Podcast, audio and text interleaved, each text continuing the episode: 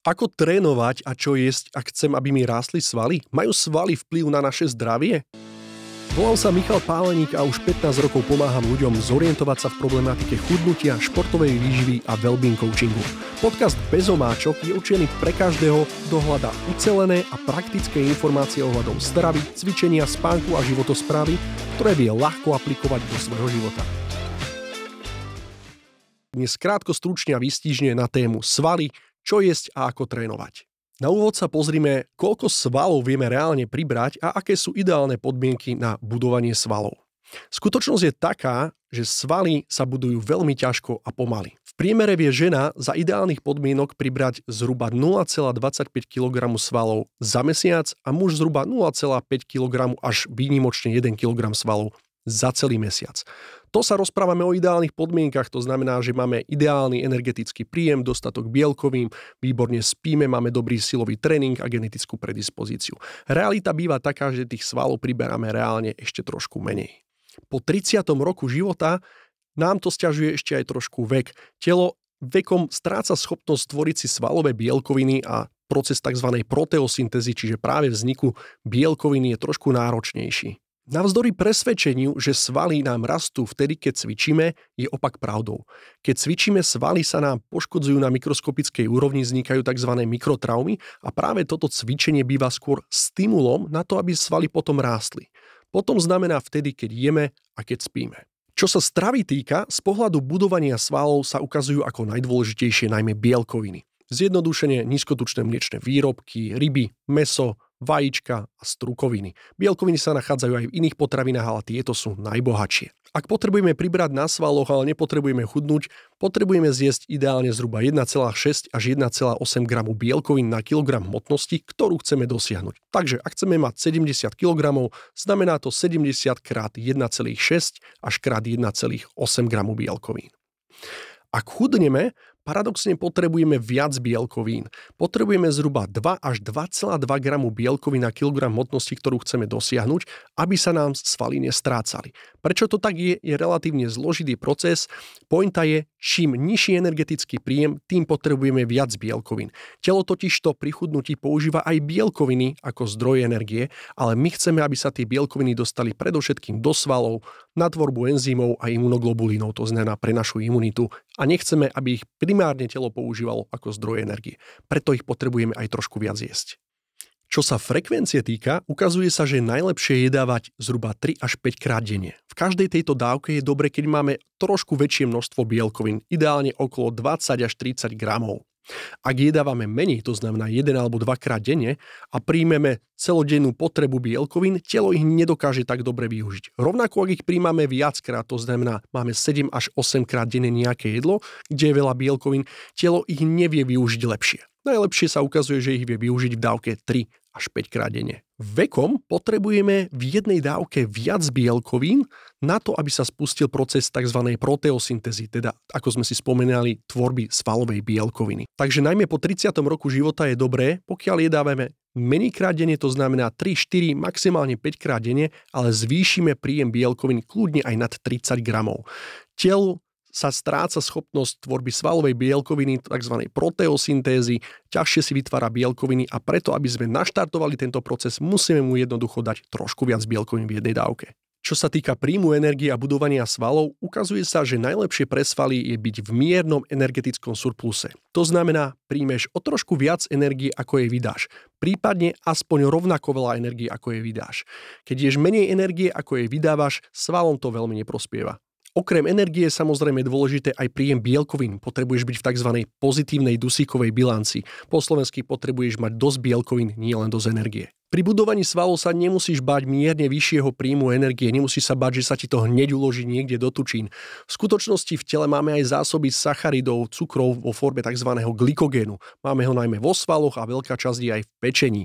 Takže ak aj príjmeš trošku viac energie, v prvom rade sa táto energia zvykne zabudovať predovšetkým ako zásoba cukru, to znamená nepriberáš na tuku. Takže sa nemusíš bať, že ak príjmeš 100, 200, 300 kalórií denne navyše, znamená to, že okamžite priberieš na tuku.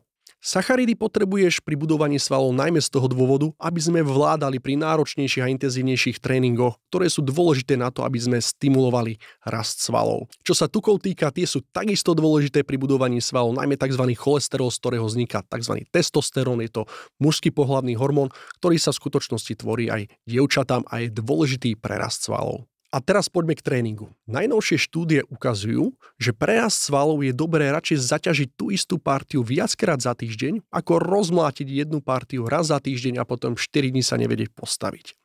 Pre telo je efektívnejšie, keď za jeden tréning precvičíme napríklad 5-6 sérií na jednu svalovú partiu, 5-6 sérií na druhú svalovú partiu a zopakujeme takýto tréning viackrát týždenne. Napríklad jeden tréning môžeme zdvíhať ťažšie činky alebo zdvíhať väčšie bremena, prípadne mať väčší odpor.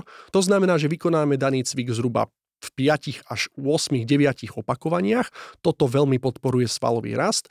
A druhý tréning si môžeme dať oveľa nižšiu hmotnosť v iný deň v týždni na rovnakú partiu a môžeme zdvíhať aj 10, 15, 20 opakovaní. Zaťažíme tak aj iné svalové vlákna a jedny aj druhé svalové vlákna stihnú medzi tým pekne zregenerovať. Takže Trénovať raz za týždeň a rozmlatiť jednu svalovú partiu sa ukazuje ako menej efektívne v porovnaní s tým zaťažiť jednu svalovú partiu viackrát týždenne pri rôznych náročnostiach, intenzitách a objeme.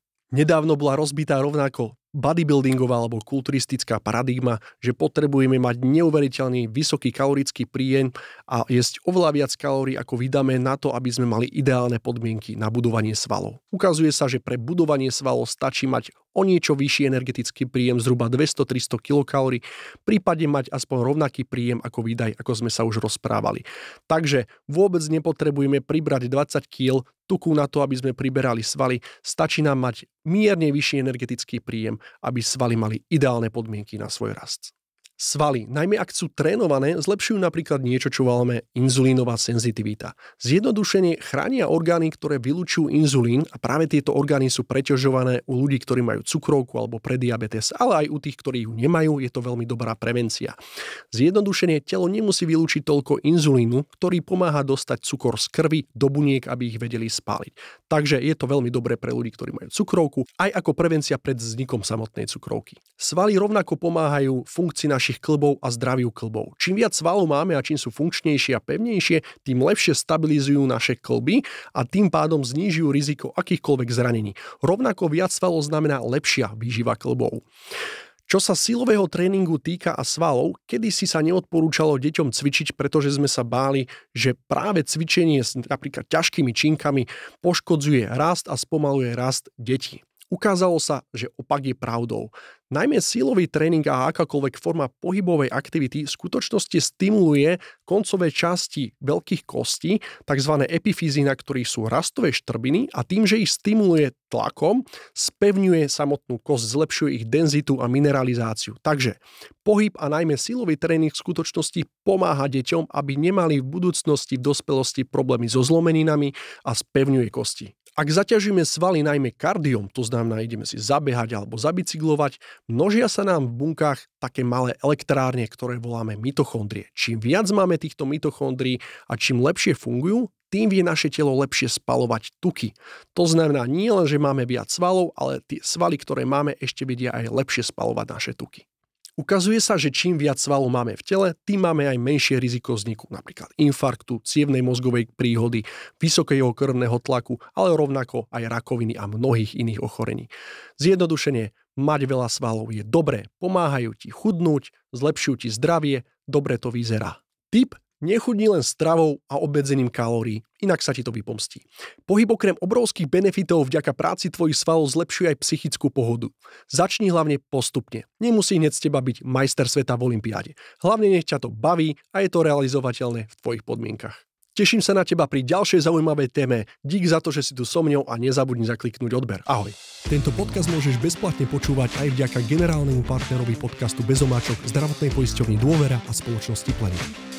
Linka pre zdravie 0850 850 888 od dôvery prináša bezplatne poradenstvo pri nadváhe, obezite, cukrovke, vysokom krvnom tlaku, srdcovom zlyhávaní. Podcast Bezomáčok má iba informačný charakter. Neslúži na diagnostiku ani liečbu ochorení. Zohľadnenie a aplikovanie informácií z podcastu je v zodpovednosti poslucháča.